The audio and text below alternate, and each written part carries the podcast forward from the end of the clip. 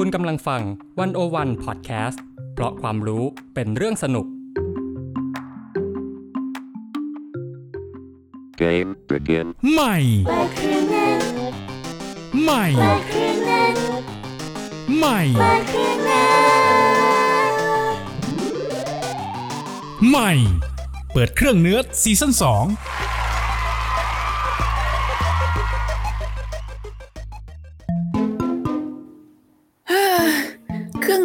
เนิร์ดตอนหน้าทำเรื่องอะไรดีอะเออเอาจริง ๆ นะ เราก็หมดมุกเหมือนกันนะคิดเรื่องไม่ออกเลย เฮ้ย แมวบ้านไหนมามาร้องอะไรแถวนี้เนี่ย คนเขาประชุมกันอยู่นะเนี่ยถ้าอย่างนั้นคุยเรื่องแมวเมื่อไหร่มีคนมาเสนอตัวขนาดนี้แล้วเนี่ย เฮ้ย ถามจริง เอาแมวมาคุยเหรอ แมวมันเจ๋งพอที่จะเป็นเครื่องเนิร์ดเลยเหรอวะ วันนี้พูดอะไรไม่เข้าใจนะเนี่ย จีนแปลดิ ได้ข่าวว่าที่บ้านเลี้ยงแมวไม่ใช่เหรอ ว่ากันตรงๆ เราก็ไม่เข้าใจอะแต่ว่าที่จะเอาแมวมาเปิดเครื่องเนิร์ดเนี่ยแมวมันไม่ได้เจ๋ง แต่ว่ามันแปลก มันแปลก มันแปลกยังไง อยากรู้เหรอ ถ้าอยากรู้อย่างนั้นแล้วก็เราก็ต้องเปิดเครื่องแมว เปิดเครื่องเนิร์ดไม่ใช่เครื่องแมว และเครื่องเนิร์ดของเราในวันนี้ก็คือ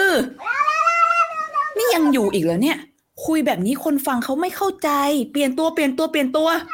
อะอะอะในฐานะที่ว่าเราเป็นคนเลี้ยงแมวเนี่ยเดี๋ยวมาเล่าแทนแมวแล้วกันนะ ว่าทำไมแมวมันถึงแปลกทำไมเราถึงแบบไม่เข้าใจแมวเลย ดีเลยจีน บอกไว้ก่อนเลยนะว่า ตั้งแต่ชีวิตที่เกิดมาเนี่ยเจอแมวมาหลายตัวมาก แต่แต่ละตัวเนี่ย เดาใจไม่ได้เลย ต่างจากหมาเนี่ยพอเห็นหน้าซื่อๆมันก็ขอแค่แค่แค่เราลูบหัว แล้วแต่แมวเนี่ย เดินหนีบ้างละตบเราบ้างละบางทีก็มาไถขาอ้อนบ้างละคือมันแปลกอะ่ะ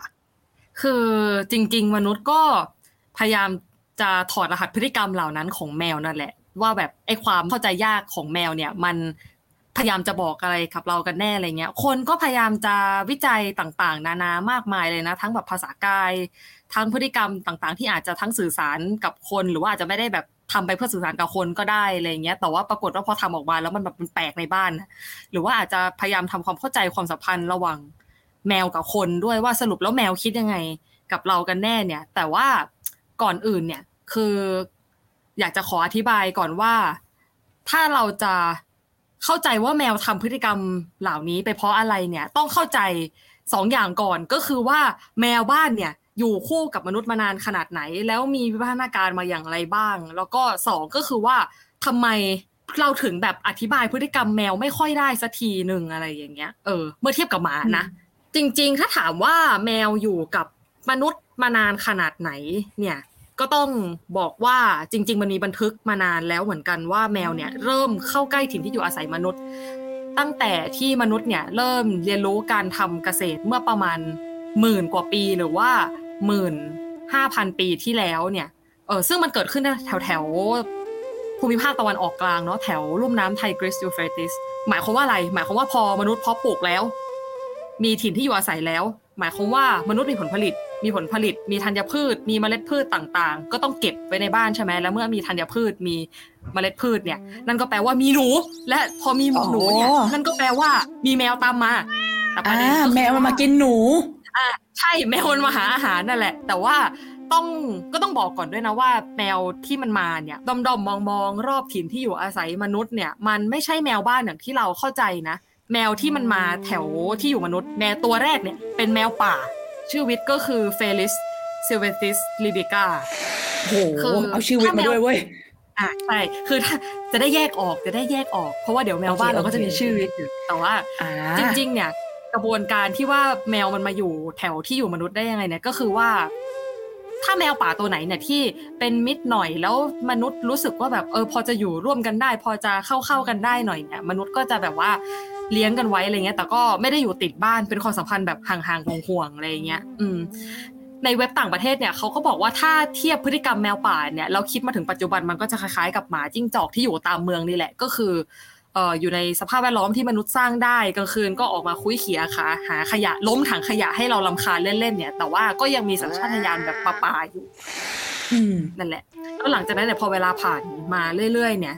แมวป่าเริ่มอยู่อาศัยใกล้มนุษย์มากขึ้น ก็เริ่มวิวัฒนาการกลายเป็นแมวบ้านหรือว่าชื่อวิทย์ก็คือเฟลิสคาตุสแต่ก็ต้องอ่าบอกก่อนว่าเนี่ยเออการที่พอบอกว่าแมวป่ากลายเป็นแมวบ้านเนี่ย เราอาจจะนึกภาพถึงว่าแบบ หมาป่ากลายเป็นหมาบ้านใช่ไหมมนุษย์จับมาเลี้ยง จับมาทำให้เชื่อง แล้วก็จับผสมพันธุ์ไปเรื่อยๆอะไรอย่างเงี้ยเออ แต่ว่าในกรณีของแมวป่าที่เป็นแมวบ้านเนี่ย วิวัฒนาการมันไม่ใช่แบบนั้นซะทีเดียว คือมนุษย์เนี่ยไม่ได้จงใจจับแมวมาผสมกันแล้วเลี้ยงแบบนั้นน่ะแต่ว่าประเด็นก็คืออย่างที่บอกไปแล้วข้างต้นว่าคนอะพอจะรับพฤติกรรมของแมวป่าได้ใช่ไหมแล้วแมวป่าเองเนี่ยก็ค่อยๆ ผ่านกระบวนการคัดสรรตามธรรมชาติ แล้วก็ปรับตัวกับสภาพแวดล้อมของมนุษย์เนี่ย หลังจากที่เริ่มมาอาศัยรอบๆถิ่นฐานของมนุษย์แล้วสุดท้ายก็เป็นแมวบ้านไปเองอะไรเงี้ยคือคนไม่ได้เปลี่ยนแต่ว่าแมวอะเปลี่ยนตัวเองเพื่อมากินข้าวบ้านคนว่างั้นเถอะ ถูกถูกสัญชาตญาณแห่งความหิวโหยนะคะ ทีนี้อ่าขยายความอีกนิดหน่อยก็คือว่ามันมีร่องรอยหลักฐานใน DNA ของแมวบ้านเนี่ยพบว่าแมวบ้านเนี่ยแยกสายพันธุ์ออกมาจากแมวป่าเมื่อประมาณเกือบหมื่นกว่าปีก่อนเกิดขึ้นที่ Middle East เหมือนกัน งานศึกษาของ ไมเคิลเจมอนทอกเนี่ยจาก Washington University in St. Louis ในปี 2014เนี่ยเขาบอกว่ามันมีกลุ่มยีนชุดหนึ่งเนี่ยที่อาจจะเป็นนกลไกสำคัญที่เปลี่ยนแมวป่าให้กลายเป็นแมวบ้านน่ารักนุ่มนิ่มนุ่มนิ่มที่เราชอบกันเนี่ยซึ่งไอชุดยีนที่เป็นกลไกสำคัญเนี่ยเขาบอกว่ามันเกี่ยวข้องกับลักษณะที่เปลี่ยนไปของแมวบ้าน เช่นแบบว่าความสามารถในการเรียนรู้ต่างๆ แล้วก็ ระดับความระหวาดระแวงในสัญชาตญาณที่มันลดลงเนี่ย ซึ่งไอ้ตัวเนี้ยเนี่ยมันช่วยให้แมวเนี่ย ปรับตัวใช้ชีวิตร่วมกับมนุษย์ได้ดีขึ้นเรื่อยๆจนกลายเป็นแมวบ้านนี่แหละอืมอีกอย่างหนึ่งก็คือว่าลักษณะของแมวโดยธรรมชาติเองเนี่ย แมวป่านะแล้วก็พฤติกรรมด้วยนะเออมันก็เอื้อให้แมวเนี่ยมันกลายเป็นสัตว์เลี้ยงของมนุษย์ได้ง่ายขึ้น เช่นอะตัวเล็กน่ารัก แล้วก็ธรรมชาติการอยู่ในสังคม ของแมวป่าเอง ภาษากายความขี้เล่นความฉลาดเฉลียวอะไรเงี้ยแล้วก็แนวโน้มที่จะเชื่องอยู่แล้วโดยธรรมชาติเนี่ยก็ทำให้แมวป่าเนี่ยค่อย ๆ กลายเป็นแมวบ้าน แต่ทีนี้เนี่ยพอได้ยินแบบนี้แล้วอะเราก็รู้สึกว่ามันก็เหมือนจะมีสัญชาตญาณความเป็นแมวป่าเหลืออยู่ บ้างใช่มากกว่าหมาหรือเปล่าวะอย่างเช่นแนวโน้มที่จะเชื่องเนี่ยเอาจริงๆมันก็ไม่ได้เชื่องขนาดนั้นนะจีนอันนี้ก็ก็แล้วแต่ตัวนะ ถ้าพูด พูดจากประสบการณ์ตรงนะ แต่ว่าในทางวิทยาศาสตร์เนี่ยเดี๋ยวเราไปคุยกันต่อ แต่ก็อย่างที่ไอ้ายพูดเลย ถูกมันก็ดูมีอาจจะมีพฤติกรรมของแมวบ้านหลายอย่างในที่ทำให้เราคิดว่าแบบเฮ้ยมันออกมาจากป่าแล้วจริงเหรออะไรอย่างเงี้ยที่ชัดเจนเนี่ยก็คือความชอบใช้เดียว เป็นแบบสันเฮ้ยสันโดษอะไรเงี้ย อยู่เดียวดาย สัญชาตญาณเอาตัวรอดบางอย่าง ก็ตกทอดมาจากแมวป่านี่แหละ ซึ่งพอมาทำเอาในบ้านเนี่ยมนุษย์ก็งงแล้วก็เกาหัวแกกๆว่าแบบเออเธอทำอะไรในบ้านฉันเนี่ย ประเด็นคือความสันโดษนี่แหละที่ทำให้แมวเนี่ย เข้าใจยากทำให้คนไม่ค่อยเข้าใจพฤติกรรมแมวเท่าไหร่เมื่อเทียบกับหมาอะไรเงี้ยคือพูดได้ง่ายก็คือว่าตอบแบบกำปั้นทุบดินเนี่ย พฤติกรรมแมวก็ทำให้การศึกษาทดลองวิจัยทางวิทยาศาสตร์เนี่ยยากไปด้วยจริง ๆ นักวิทยาศาสตร์หลายคนที่ทำเรื่องพฤติกรรมสัตว์เนี่ย โดยเฉพาะพฤติกรรมหมาแมวเนี่ย ก็ลงความเห็นกันเยอะเหมือนกันนะว่าแบบโอ้ทำวิจัยกับแมวแล้วมันแบบสุดแสนจะปวดหัวเหลือเกินอะไรอย่างเงี้ย แล้วก็ด้วยสภาวะความธรรมชาติของแมวด้วยแหละ เออ มันเลยเป็นอย่างนั้น คืออย่างดรคาร์โลซิลากูซ่าเนี่ย ผู้เชี่ยวชาญ ด้านพฤติกรรมสัตว์จากมหาลัยเพนซิลเวเนียเนี่ยก็อธิบายว่าจริง ๆ แล้วที่งานศึกษาพฤติกรรมแมวเนี่ยมันมีออกมาน้อยกว่าหมาเนี่ยแล้วก็มีการทำความเข้าใจแมวน้อยกว่าหมาเนี่ยก็อย่างที่บอกไปข้างต้นเลยก็คือว่าโดยสังคมเนี่ยแมวเป็นสัตว์สันโดษถ้าเทียบกับหมาแล้วมันยังไง จะเห็นภาพชัดขึ้นอืมก็คือว่าหมาเนี่ยมันเป็นสัตว์สังคมโดยธรรมชาติบรรพบุรุษอืมหมาเนี่ยก็เป็นสัตว์สังคมอยู่รวมกันเป็นฝูง มีทักษะมีความสามารถในการเรียนรู้ที่จะสื่อสารกับสัตว์อื่น ๆ ที่ค่อนข้างแบบว่าเขาเขาใช้คำว่า sophisticated เลยก็คือแบบละเอียดละออมากเลย จริง ๆ หมาเนี่ยสามารถคิดกลยุทธ์การล่าเองได้ด้วยนะ แต่ความที่แมวรักสันโดษเนี่ย แมวป่านะก็รักสันโดษพอมาเป็นแมวบ้านมันก็ยังรักสันโดษอีก ซึ่งอืมไอ้ความรักสันโดษเนี่ยมันไม่ได้ทำให้แมวเนี่ย พัฒนาพฤติกรรมทางสังคมขึ้นมาได้ซับซ้อนนักเมื่อเทียบกับหมาอะไรอย่างเงี้ย เออ เพราะฉะนั้นเนี่ยไอ้ความแบบภาวะที่รักสันโดษเว้นระยะห่างเนี่ย มันทำให้คนแบบ ไม่รู้อะว่าแบบมันแปลว่าอะไรมันหมายความว่าอะไรกันแน่เนี่ยหรือว่าการแบบสื่อสารระยะสั้นๆหรือว่ามาแตะนิดๆแล้วก็แบบไปบายบายอะไรอย่างเงี้ยเออมันเลยแบบสรุปอะไรยังไงกันแน่ แล้วนี่ก็เป็นอีกคำอธิบายด้วยนะว่าทำไมแบบแมว เวลาเราเลี้ยงแมวหลายๆตัวรวมกันเนี่ยมันถึงมีโอกาสจะตีกันเพราะว่ามันแวลูเรื่องระยะห่างมากอ่า เป็นคนที่แบบไม่ชอบใกล้ชิดเกินไปรักษาระยะห่างกับฉันหน่อย อย่าว่าแต่โดยธรรมชาติกับนะคนเลย กับแมวมันก็สันโดษอืมถูกต้อง คือมันก็มีเรื่องเล่าตลกอันหนึ่งซึ่งแบบว่าเป็นตัวอย่างที่สะท้อนความสันโดษของแมวได้ตลกมาก ก็คือว่าถ้าเทียบกับหมาเนี่ยเอ่ออันเนี้ยเป็นสิ่งที่นักพฤติกรรมสัตว์ชาวฮังการีที่ชื่ออดัมมิกโลซี่เนี่ยเขาก็เล่าอะนะเขาบอกว่าถ้าเราชี้นิ้วไปที่อาหารเนี่ย แมวมันก็จะตามไปที่อาหารเหมือนที่เราชี้นั่นแหละ ซึ่งก็เหมือนหมานะหมาก็ทำแบบนี้เหมือนกัน แต่ประเด็นก็คือว่าถ้าเกิดว่าเราเซตอัพ อาหารแบบหลอกแมวหน่อยๆอะไรเงี้ยอาจจะเช่น แบบว่าวางชามข้าวห่างๆแล้วก็ให้แมวเนี่ย ในระยะที่ให้แมวเนี่ย เดินไปไม่ถึงแมวอะมันจะยอมแพ้แล้วก็เดินจากไปในขณะที่หมาเนี่ยมันอาจจะลองสรรหาสารพัดวิธีทางแก้ว่าแบบเฮ้ยฉันจะไปหยิบอาหารยังไงดีนะ หรือไม่ก็แบบไปแบบว่าเรียกให้มนุษย์มาช่วยอะไรอย่างเงี้ยพูดง่ายๆก็คือว่าถ้าแมวมันแก้ปัญหาเองไม่ได้เนี่ย แก้แล้วล้มเหลวมันก็เดินจากไปก็สะท้อนความสันโดษของแมวดีมากๆว่าแบบถ้า ถ้าบอกว่า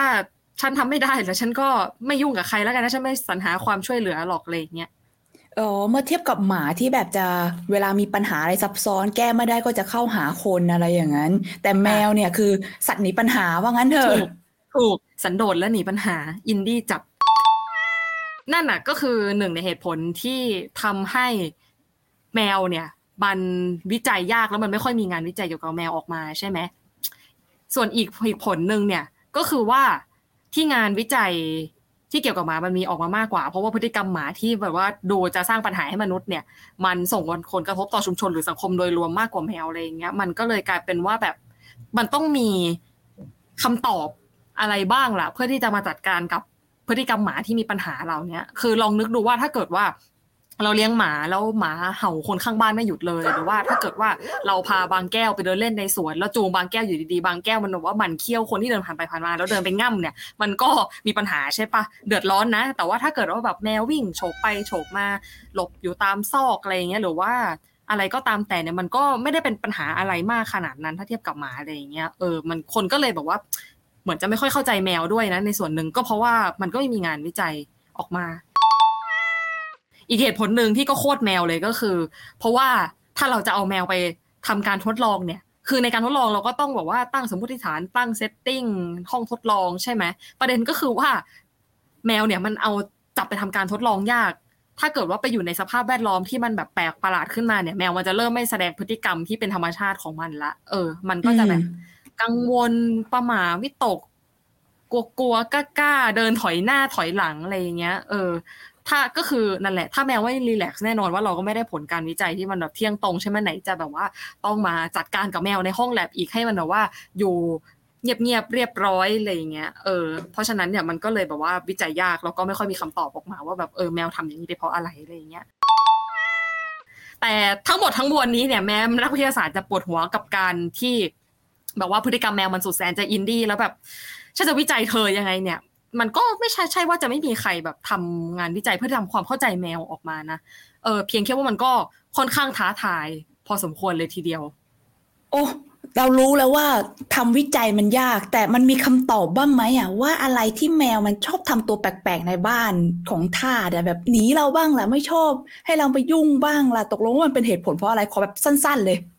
อะ คือจริง ๆ เมื่อกี้ที่เราคุยไปข้างบนเรื่องวิวัฒนาการแมวเนี่ยจริง ๆ มันก็เป็นคำตอบที่ใบ้ลงมาแล้วแหละว่าทำไมคำตอบก็คือว่า เพราะว่าพฤติกรรมที่แมวทำในบ้านเนี่ย มันมาจากสัญชาตญาณแมวป่าที่ติดตัวมาแต่ไหนแต่ไรนั่นแหละ เออ ก็พูดไปแล้วเหมือนกันว่าบ้านเนี่ย จริงๆแล้วมันก็คือป่าสำหรับแมวอะนะเออ ก็คือจริงๆอะพอเราเห็นเป็นบ้าน แต่ว่าสำหรับแมวบ้านมันก็ยังเห็นว่าในห้องของเราในบ้านของเรามันเป็นป่าของมันอยู่ มันก็เลยทำใช่ตัวป่าๆในนั้นน่ะเหรอ อ่าใช่แล้ว ถูกต้องว่าเลยจริงแกเป็นแมวบ้านนะ แต่ทีนี้เนี่ย จีน เราพอเข้าใจแล้วว่าแมวอะมันแปลก แต่มันมีหลายอย่างพฤติกรรมมากมายเลยว่าที่แมวมันแปลกวันนี้เราก็เลยอยากจะขอยกสักสองสามอย่าง มาให้จีนช่วยตอบหน่อยว่ามันทำแบบนี้ไปเพราะอะไร อย่างแรกเลยจีน เจอบ่อยมาก ทำไมแมวมันต้องนอนในกล่องเปล่าวะ เวลาคนเขามาส่งของอย่างนั้นน่ะ แบบแกะออกมาปุ๊บยังไม่ทันจะหยิบของออกจากกล่องเลยกระโจนเข้าไปแล้วอะกระโจนเข้าไปนอนทำไมมันถึงชอบกล่องขนาดนั้น อันนี้มันเกี่ยวกับป่าของมันบ้างไหมไม่ใช่แค่กระโจนอย่างเดียวนะ จองด้วย ห้ามห้ามบอกว่าห้ามเอาไปทิ้งเด็ดขาดถ้าเนี่ยถ้าเอาไปทิ้งนี่คือดุอะแบบโกรธอะจริงทำหน้ามุ้ยตุ้ยแล้วก็งอนไปอีกประมาณสามวัน จริง ๆ มันก็มีหลายทฤษฎีเหมือนกันนะว่าทำไมแมวมันถึงชอบกล่องเนี่ย แต่จะป่าไม่ป่าเราไปดูกัน คืออันนี้เนี่ยก็เป็นปัญหาอาจจะไม่ได้เป็นปัญหาแหละแต่ว่าเป็นความท้าทายของมนุษย์ที่ คนเลี้ยงแมวเจอทุกคนแล้วก็จนแต่ว่าคนเอาไปแซวแมว จนเป็นมีมไปทั่วอินเทอร์เน็ตเลย ประเด็นก็คือว่าหนึ่งในข้อสันนิษฐานสำคัญว่าทำไมแมวมันถึงชอบนอนในกล่องเปล่ากันแน่เนี่ย ก็คือแมวอะใช้กล่องไว้ซุ่มตัวเพื่อล่าเหยื่อ อันเนี้ยเป็นข้อสันนิษฐานที่ยังไม่ได้มีการทดลองทางวิทยาศาสตร์นะ เออ อันเนี้ยง่ายเลย แต่ว่าประเด็นก็คือว่ามันไม่ได้มีแค่นั้น มันมีอีกหลายทฤษฎีโอ้อะทฤษฎีอะทฤษฎีแรกขอทฤษฎีแรกเลยจีน ทฤษฎีแรกก็คือทฤษฎีกล่องลดเครียด ศึกษาโดยนักพฤติกรรมสัตว์เนาะ คือเขาอะจะเน้นศึกษาการจัดสภาพแวดล้อมให้เหมาะกับวิถีแมวแมวๆอะไรเงี้ย ซึ่งข้อค้นพบของเขาก็คือ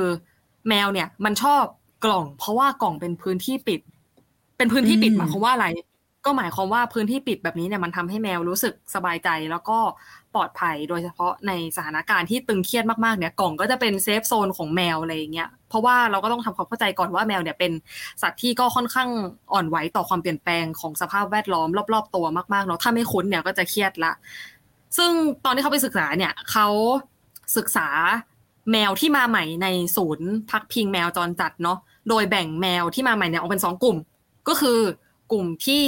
เขาอาจจะให้กล่องไป แล้วก็กลุ่มที่ไม่ให้กล่องอะไรเงี้ย ผลก็คือว่าไอ้กลุ่มที่ได้กล่องเนี่ย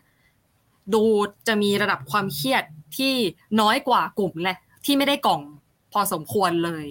อะไรเงี้ย กลุ่มที่ได้กล่องไปเนี่ยก็คือจะเห็นว่าสามารถปรับตัวกับสภาพแวดล้อมใหม่ได้ง่ายขึ้น ดูมีความเครียดน้อยกว่าในช่วงระยะแรก ๆที่มาถึงอะไรเงี้ยแล้วก็ดูมีกระจิตกระใจ จะมีปฏิสัมพันธ์กับมนุษย์มากกว่าอะไรเงี้ย อืม ส่วนอีกกลุ่มหนึ่งก็นั่นแหละ ตรงกันข้ามเลย แล้วเขาก็ยังเสริมอีกว่าจริง ๆ ฟังก์ชันของกล่องเนี่ย มันก็สอดคล้องกับพฤติกรรมของแมวอะเนาะก็คือว่าเวลาเครียดเนี่ยก็จะหาที่หลบ พอหลบแล้วก็จะสบายใจขึ้นนั่นแหละ การหลบก็คือเป็นพฤติกรรมที่เอาไว้ใช้จัดการกับสภาพแวดล้อมที่เปลี่ยนแปลง แล้วก็อารมณ์เครียดๆของแมวนี่แหละ เพราะฉะนั้นเนี่ยกล่องเนี่ยมีส่วนสำคัญในการที่ทำให้แมวสบายใจมากเลยพอสมควร อย่างนี้มันแสดงว่าแมวที่อยู่ในบ้านเรามันเข้ากล่องเพราะมันรู้สึกเครียดอย่างนั้นเหรอ ถ้าเป็นอย่างนั้นเราก็รู้สึกเจ็บปวดหัวใจเหมือนกันนะ อะ no no no no จริง ๆ มันไม่ได้มีแค่นั้นไปต่อกันที่ทฤษฎีต่อไปเลยก็คือว่าเข้ากล่องหนีปัญหา จริง ๆ แล้วเนี่ย เออมันก็มีหนังสือเล่มหนึ่งเนาะชื่อ The Domestic Cat: The Biology of Its Behavior เขาบอกว่าอย่างที่จริง ๆ เราก็พูดกันไปแล้วว่าแบบเออแมวมันเป็นสัตว์หนีปัญหาเนาะ พอแมวมันไม่ได้มีพัฒนาการในการแก้ไขปัญหา หรือว่าแก้ไขความขัดแย้งเหมือนสัตว์อื่น ๆ เนี่ย การหนีเลยเป็นฟังก์ชันหนึ่งในการแบบละการเผชิญหน้าอะไรเงี้ย แล้วกล่องมันก็เป็นพื้นที่สำหรับหนีได้อะนะเป็นที่เอาไว้แบบอืมสำหรับหลบซ่อนตัวได้อะไรอย่างเงี้ย แต่ก็ฟังดูแต่แปลกๆใช่ไหมว่าแบบ แมวที่เออแมวในบ้านเราที่แบบชอบไปนอนกล่องเนี่ยมันก็ อะ มันก็ไม่ได้ผุบโผล่หน้าออกมาจากกล่องมันกำลังจะล่าเราใช่ไหมแบบ มาเอตะปอบขาหรือว่าแบบดูมันก็ไม่เสได้อดูปเครียดหรือมีปัญหาอะเข้าใจป่ะเออเออเออเพราะฉะนั้นเนี่ยมันก็เลยเป็นที่มาของทฤษฎีสุดท้ายในที่นี้ก็คือว่ามันนอนกล่องก็เพราะมันสบายไง แค่สบายเนี่ยเออ ในกล่องเนี่ยนะมันนอนสบาย ใช่ใช่ใช่คือมีนักศึกษาปริญญาเอกด้าน comparative animal cognition เนี่ย ที่มหาลัยเวียนนาเนาะเอ่อชื่อ Gabriela Smith เสมิธเนี่ยเขาบอกว่าแมวเนี่ยสำหรับแมวนะ กล่องอะเป็นพื้นที่ที่นอนสบาย เพราะว่ากล่องมันจะแบบบีบๆหน่อยใช่ไหมแมวมันจะนอนในแบบทุกกล่องเลยไม่ว่ากล่องมันจะเล็กจะใหญ่อะไรเงี้ย หรือว่ากล่องขนาดว่าแบบเล็กกว่าตัวแมวมันยังพยายามยัดตัวเข้าไปเนี่ย เออ เพราะว่าอะไรที่มันแบบบีบๆแคบๆดูห่อๆเนี่ยสำหรับแมวเนี่ยมันถือว่าสบาย อืมบ้าและอีกจอริย่างงถ้าเกิดอย่างนั้นให้ฉันบีบเธอบ้างก็ได้นะเธออยากโดนโอ๊ยบีบขนาดนั้นแล้วก็ แมวก็จะบอกว่าโอ้ไม่ no thanks พอเป็นมนุษย์เราไม่เอาเฉยเลยใช่ใช่โหมีความเศร้าอยู่ อะ นอกจากว่าพื้นที่บีบบีบๆของกล่องเนี่ย มันจะดูสบายสำหรับแมวแล้วใช่ไหมอีกประเด็นหนึ่งก็คือว่า ถ้าอากาศมันหนาวเนี่ย กล่องก็เป็น ที่ที่แมวเข้าไปนอนแล้วจะอุ่นขึ้นเหมือนกันนะ คือต้องบอกว่าอุณหภูมิที่แมวสามารถอยู่ได้สบายสบายๆเนี่ยมันจะอยู่ที่ประมาณสามสิบถึงสามสิบหกองศาบวกลบอะนะ เอออือหือซึ่งแบบอันเนี้ยมันคืออุณหภูมิที่แมวอะจะรักษาสมดุลอุณหภูมิได้ดีที่สุดอะไรเงี้ยไม่ต้องมานั่งเสียพลังงานทำให้ตัวเองอุ่นขึ้น เออเพราะฉะนั้นเนี่ยกล่อง ก็เป็นพื้นที่หลบเหมือนกันในเงี้ยถ้านึกไม่ออกนอกจากกล่องเนี่ย คือแมวมันก็จะชอบทำให้ตัวเองอุ่นขึ้นเนาะเวลาหนาว เช่น เห็นแมวไปชอบนอนตากแดดอะไรเงี้ยไปนอนข้างกระจกอะไรเงี้ย หรือว่าบางทีก็ไปนอนใต้ท้องรถอะไรเงี้ยเออ มันก็จะช่วยให้แมวรู้สึกอุ่นขึ้น กล่องก็เหมือนกัน ทีนี้เนี่ยนอกจากกล่องแล้วอะมันยังมีพวกแบบ ที่นอนแปลกๆอะ อย่างเช่นแมวมันชอบกระโจนไปนอนหลังตู้เย็นหรือไปหาตามซอกตู้อะไรอย่างนั้นอะ อันเนี้ยมันสามารถใช้ทฤษฎีเดียวกันที่เขาพูดมาถึงเรื่องที่แมวนอนในกล่องเนี่ยมาอธิบายเรื่องนี้ได้ป่าวะจีน อืม ได้ไหมเหรอ ก็บางอันนะก็บางอัน คือแต่ว่าในภาพรวมเนี่ยไอ้พฤติกรรมที่ไอ้แล้วถามมาเนี่ย มันก็เป็นพฤติกรรมที่ติดมาจากการวิวัฒนาการนั่นแหละ อย่างที่ชอบขึ้นไปอยู่ที่สูงๆใช่ไหมเพราะว่ามันเหมาะกับการรักษาแบบว่าสมดุลร่างกายและกล้ามเนื้อเพื่อเตรียมส่องเหยื่อ แล้วก็ดูตะตัวตาสอดส่องอาณาบริเวณของตัวเองอะไรอย่างเงี้ยแบบอาณาจักรของฉัน ฉันจะต้องอยู่สูงสุด ฉันจะต้องมองเห็นเลยอะเออ ส่วนที่ชอบหาซอกแปลกๆเนี่ยก็คือก็แค่เอาไว้ซ่อนตัวจากผู้ล่า อืมก็พอ อธิบายได้คร่าวๆนะว่ามันเป็นสัญชาตญาณของสัตว์ป่าของแมวป่าอะไรอย่างนั้น แต่มีอันหนึงที่เรารู้สึกว่าไม่มีในป่าแน่นอนอืมมันชอบมานอนทับแล็ปท็อปมนุษย์เว้ย ในอืมป่ามันไม่มีคอมพิวเตอร์แล้ว เองไปเรียนรู้ที่จะนอนทับสิ่งนี้มาจากไหนอะฮะอืมมันก็มีหลายคำอธิบายอยู่เหมือนกันนะ เออคำอธิบายแรกเนี่ย ง่าย ๆ เลยก็คือว่า มันต้องการเรียกร้องความสนใจยังไงล่ะ อันเนี้ยแบบว่าไม่ป่าเลยสุดยอดจะเป็นแบบว่าความแบบว่า แมวยุคสมัยใหม่ แมวที่กลายเป็นแมวสัตบ้านว์เลี้ยงมาแล้วอะไรอย่างเงี้ยอืมอ่าใช่ คือคำอธิบายเนี้ยเนี่ยเป็นของมาเรลินครีเกอร์ ที่ปรึกษาพฤติกรรมแมวอะนะ เออเขาก็อธิบายว่าไอการที่แมวแบบว่ามาแบบว่านัวๆเนียๆข้างแล็ปท็อป หรือว่ามาแบบนอนทับคีย์บอร์ดอะไรเงี้ยก็ก็แค่เรียกร้องความสนใจเท่านั้นเอง แล้วก็ไอ้พวกของพวกเนี้ยมันเป็นของที่อยู่ใกล้เจ้าของอะเออพออยู่ใกล้ๆก็จึงอยากจะได้รับความสนใจจากเธอบ้างอะเธอจะสนใจแต่แล็ปท็อปไม่ได้นะอะไรอย่างเงี้ย แล้วประเด็นก็คือว่ายิ่งคนไปรีบลูบๆจับๆตอนที่แบบแมวมานอนทับแล็ปท็อปเนี่ย มันก็กลายเป็นว่าเป็นการทำให้แมวยิ่งได้ใจอะว่าแบบ การมาป้วนเปี้ยนแถวเนี้ยหมายความว่า ฉันจะได้รับความสนใจจากเธอยังไงล่ะทาสเนี่ยอะไรอย่างเงี้ยเอ้เอยอนิสัยเสียอืมนั่นแหละ ระดับหนึ่งอะอีกสาเหตุหนึ่งก็คือก็เพราะโน้ตบุ๊กมันอุ่น ง่ายๆเลยเหตุผลเดียวกับกล่องเลยก็คือโน้ตบุ๊กมันก็ทำงานไปเรื่อยๆ มันก็ร้อนนะนะอืมแหมเพราะงานฉันไฟลุกไงล่ะ โน้ตบุ๊กของฉันเลยอุ่นจีขนาดนี้ ไม่ใช่แค่โน้ตบุ๊กนะหัวก็อุ่น เออเนี่ย แล้วหล่อนก็ยังจะมา ป้วนเปี้ยนบังหน้าจอฉันอีกหน่อยแน่ นั่นแหละ แต่ว่าทางนี้ทางนั้นเนี่ยไม่ว่าจะหัวอุ่นหรือว่าโน้ตบุ๊กมันอุ่นเพราะไฟลุกหรือว่าเพราะว่ามันก็แค่เครื่องทำงานอะไอความอุ่นเนี้ยมันก็ช่วยรักษาสมดุลอุณหภูมิร่างกายของแมวได้ดีนี่แหละ ส่วนอืมอีกสาเหตุต่อไปเนี่ยก็คือเป็นก้าวแรกของการครองโลกฮะหมายความว่าไงวะอะเรื่องมีอยู่ว่า คือทฤษฎีเนี้ยอธิบายโดยดรเดวิดแซนส์เนาะเป็นผู้เชี่ยวชาญด้านจิตวิทยาศาสตร์เขาก็อธิบายว่าไอการที่แมวมานอนนอนบนโน้ตบุ๊กเนี่ยมันคือการแสดงความเป็นเจ้าของ โดยการทำให้กลิ่นของแมวเนี่ย ติดอยู่กับโน้ตบุ๊กซึ่งไอพฤติกรรมเนี้ยมันก็คล้ายๆ กับการที่ว่าเวลาเราไปหาแมวของเราอะไรเงี้ยแล้วมันก็จะมาบอกว่า เอาหัวมาถูมาคอเคลียเอาขามาพัน เอาตัวมาพันแข้งพันขาอ้อนเรียกร้องความสนใจอะไรอย่างเงี้ย อืม เป็นการแสดงความเป็นเจ้าของนั่นแหละ อ๋อ คือจะให้กลิ่นติดบนโน้ตบุ๊กอืมมากกว่ากลิ่นเราว่างั้นเธอ นี่เธอใช้มันไม่ได้ซะด้วยซ้ำเธอก็ยังจะเอากลิ่นมาติดบนโน้ตบุ๊กของฉันเพื่อที่อยากจะรู้สึกว่าเป็นเจ้าของของมันมากกว่าฉันอย่างนั้นเหรอ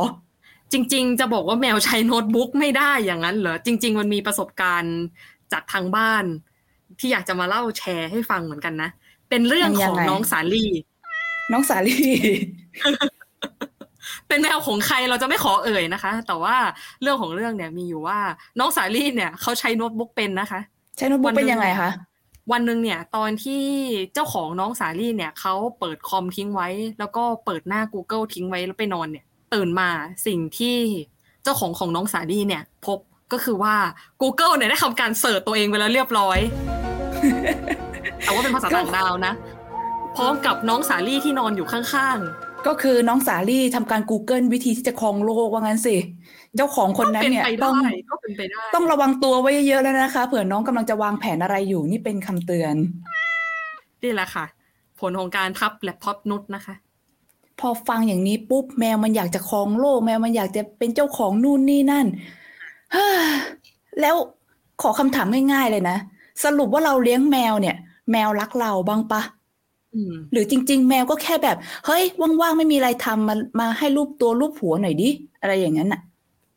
จริง ๆ เรื่องนี้คำอธิบายมันก็ซับซ้อนอยู่เหมือนกันนะว่า จริง ๆ แมวเนี่ย มันรักเรามันผูกพันกับเรามากน้อยแค่ไหน แต่ว่าขอสรุปรวมๆในภาพรวมก่อนละกันว่าจริง ๆ เรื่องเนี้ยมันก็ยังเป็นดีเบตอยู่เหมือนกันว่าสรุปมันแบบผูกพันกับเรามากน้อยแค่ไหนอะไรอย่างเงี้ยยังสรุปไม่ได้ เรื่องมีอยู่ว่าเอ่อเมื่อปี 2019 เนี่ย มีนักวิจัยจากมหาลัย Oregon State เนี่ย ตีพิมพ์งานวิจัยในวารสาร Current Biology เนาะเสนอว่าแมวเนี่ย มีความผูกพันทางอารมณ์กับมนุษย์เหมือนที่หมาหรือว่าเด็กทารกเนี่ย มีกับเจ้าของหรือคนดูแลเลยอะไรเงี้ย ในภาษาจิตวิทยาเนี่ย เรียกว่าเป็นความผูกพันแบบมั่นคงเนาะ ก็คือว่าการที่มีเจ้าของหรือว่าคนดูแลเนี่ยอยู่ข้างๆเนี่ยจะทำให้แมวรู้สึกมั่นคงปลอดภัย แล้วก็สงบสบายใจ โดยงานวิจัยเนี่ยเขาลงไปทดลองกับแมว 70 ตัว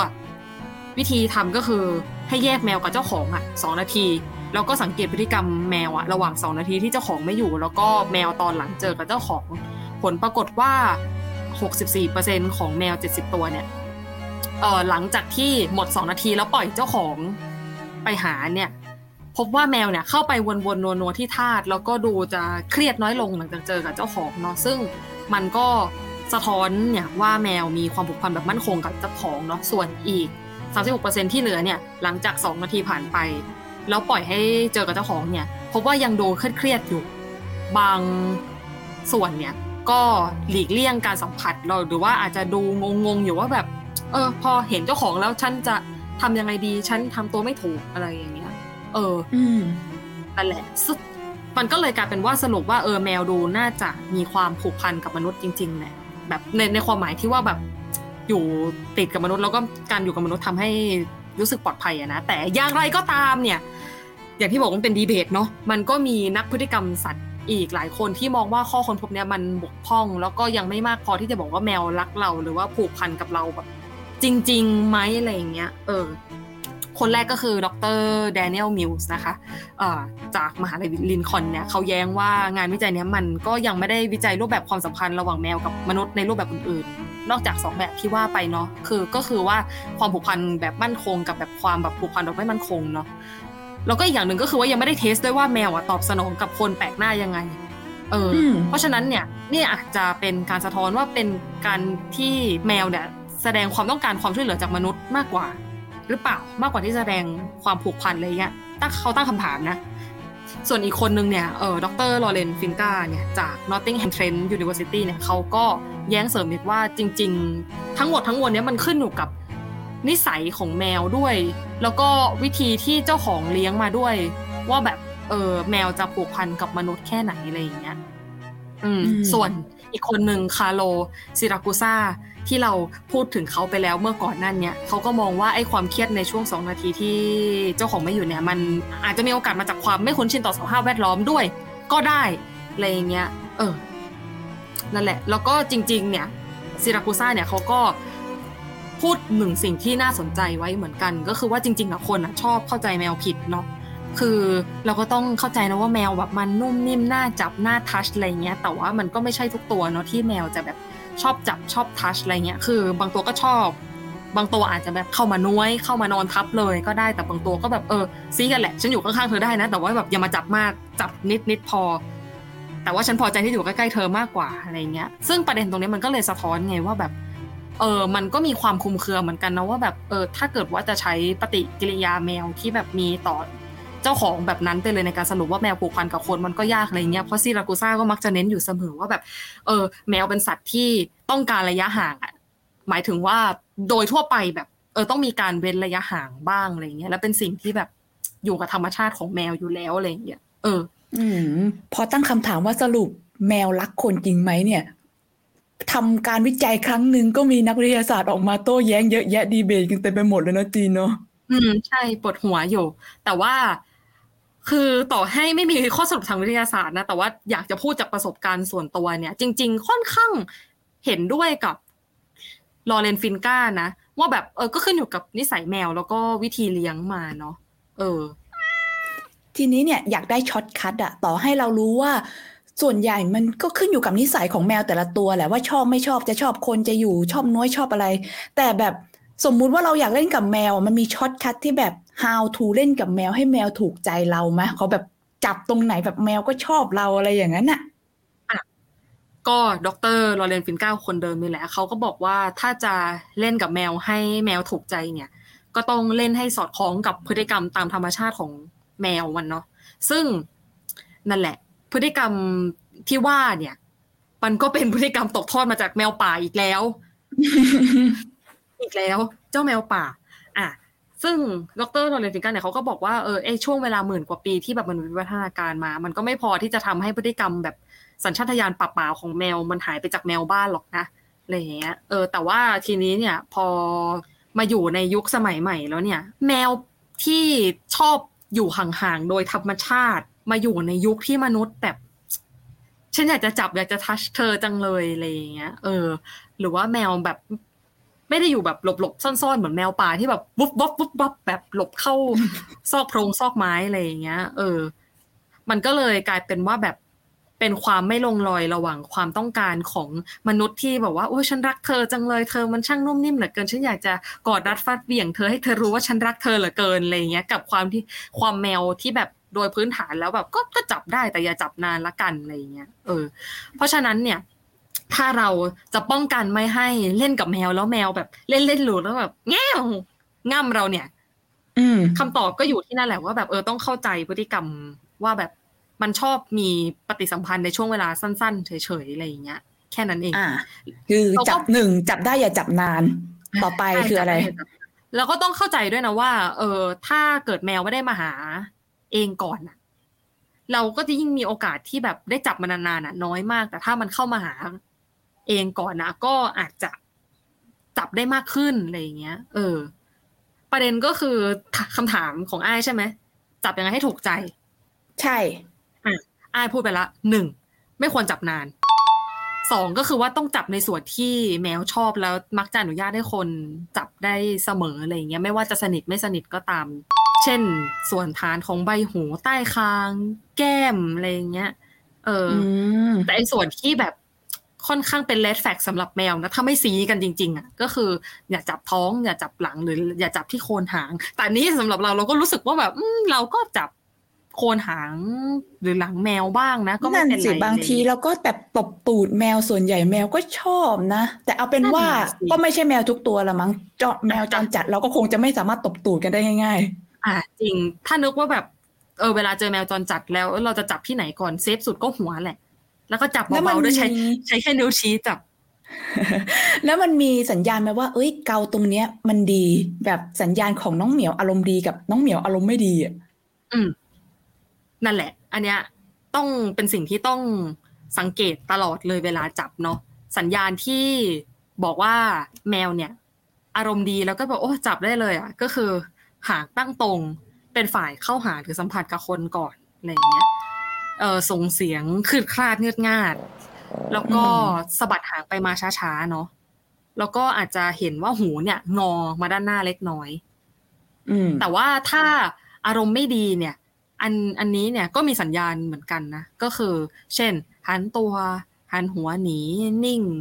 ไม่มีปฏิกิริยาตอบสนองต่อการสัมผัสสะบัดตัวกระตุกเกรง กล้ามเนื้อที่ต้นคอหลังอะไรอย่างเงี้ย แล้วก็อาจจะสะบัดฟาดหางรุนแรงอะไรอย่างเงี้ย เออถ้าเห็นสัญญาณแบบเนี้ยก็คือหยุดจับเธอนุษแมวไม่โอเคแล้ว โอเค เข้าใจแล้ว ทีนี้ขออีก นิดนึงจีนสั้น ๆ นอกจากทริคจับแมวแล้ว ถ้าเกิดสมมุติเราอยากจะเลี้ยงแมวเนี้ยอยากจะเลี้ยงเอ็มแมวป่าที่มันพัฒนามาอยู่ในบ้านเนี่ย เราต้องจัดสภาพแวดล้อมป่า AKA ห้องของเราให้มันน่าอยู่สำหรับแมวยังไงมั่ง อืม ก็อันดับแรกเนี่ยมันก็ต้องปลอดภัยแห้งสะอาด แล้วก็เงียบที่จะทำให้แมวอยู่ได้สบายๆเนอะต้องจัดซอกจัดพื้นที่ให้แมวหลบด้วยเวลากลัวอะไรอย่างเงี้ย ซึ่งอะไรวะทำไมคนเราต้องจัดห้องให้มันมีซอกด้วยวะจริงๆห้องมันก็มีซอกอยู่แหละแต่ว่าอาจจะจัดซอกให้ปลอดภัยอะไรอย่างเงี้ย แบบเอาสายไฟอ่าไปหลบให้มันไกลๆเลย เวลาแบบว่า น้องอยากจะมุดเข้าซอกอะไรอย่างเงี้ยน้องจะได้ไม่โดนไฟช็อต เอออืมแล้วก็พยายามชวนแมวเล่นบ่อยๆเนาะ พยายามจัดพื้นที่ให้แมวเนี่ยสามารถวิ่งเล่นปีนป่ายขยับได้โดยที่ไม่ทำของเราเสียหายอะไรอย่างเงี้ย เอออมแล้วก็อาจจะจัดให้ห้องที่แมวอยู่ซึ่งเบสิคลี่ก็อาจจะทางบ้านก็ได้เพราะมันอาจจะเดินไปทั่วบ้านอะไรเงี้ย ก็คือให้ในบ้านเนี่ยมีอุณหภูมิที่เหมาะสมกับร่างกายแมวเนาะไม่ร้อนไปไม่เย็นเกินไปจะได้นอนสบายๆแล้วก็อย่าทำให้แมวเนี่ยอยู่ในสภาวะแวดล้อมที่ทำให้แมวรู้สึกไม่ปลอดภัยนานเกินไป ไม่งั้นเจ้านายจะเครียด อืม คือถึงฟังฟังดูมันจะมีอยู่หลายอย่างที่เรายังไม่เข้าใจแมวเนาะแต่ว่าจริงๆแล้วมันก็น่ารักอะ่ะ เราก็หวังว่าสักวันแมวกับคนจะสามารถอยู่ร่วมกันได้อย่าง สงบสุขสักทีนะจีน จริง ๆ มันก็สงบสุขแหละแต่ถ้าสงบสุขกว่านี้มันก็จะดีมากอะนะโอเคค่ะ ทีนี้ก็ขอบคุณจีนมากที่มาเปิดเครื่องแมว เอ้ย เปิดเครื่องเนิร์ดกันในวันนี้ ถ้าเกิดใครฟังกันแล้วก็อยากจะแชร์ว่าประสบการณ์กันว่าแมวของคุณเนี่ยแปลกได้แค่ไหนก็สามารถคอมเมนต์ร่วมกันแบ่งปันประสบการณ์เป็นท่าในยุค post modern ได้นะคะท่ายุคสมัยใหม่ก็คือเจ้ารับใช้เจ้านายคนเดียวก็คือแมวค่ะ ทั้งหมดทั้งมวลที่เอามาเล่าในวันนี้เนี่ยมันก็เป็นส่วนหนึ่งของความแปลกแหละแต่ว่าถ้าแมวมันยังแปลกได้กว่านี้เนี่ยก็ขอชวนทุกคนมาเล่าด้วยนะคะ ค่ะแล้วก็เกิดใครที่สนใจฟังเปิดเครื่องเนิร์ดแล้วก็ตอนเก่าๆ ก็สามารถไปฟังได้ที่เว็บไซต์ d 1 0 1 w o r l d แล้วก็ช่องทางต่างๆ ของ d 1 0 1 w o r l d นะคะ ไม่ว่าจะเป็น Spotify SoundCloud หรือว่า Apple Podcast ค่ะสำหรับวันนี้เราสองคนต้องขอตัวลาไปก่อน แล้วพบกันใหม่ตอนหน้า เดี๋ยวคิดก่อนว่าจะเอาเรื่องอะไรมาคุยกันอีกนะคะ สวัสดีค่ะ สวัสดีค่ะเปิดเครื่องเล่นเปิดเครื่องเล่นเปิดเครื่องเล่น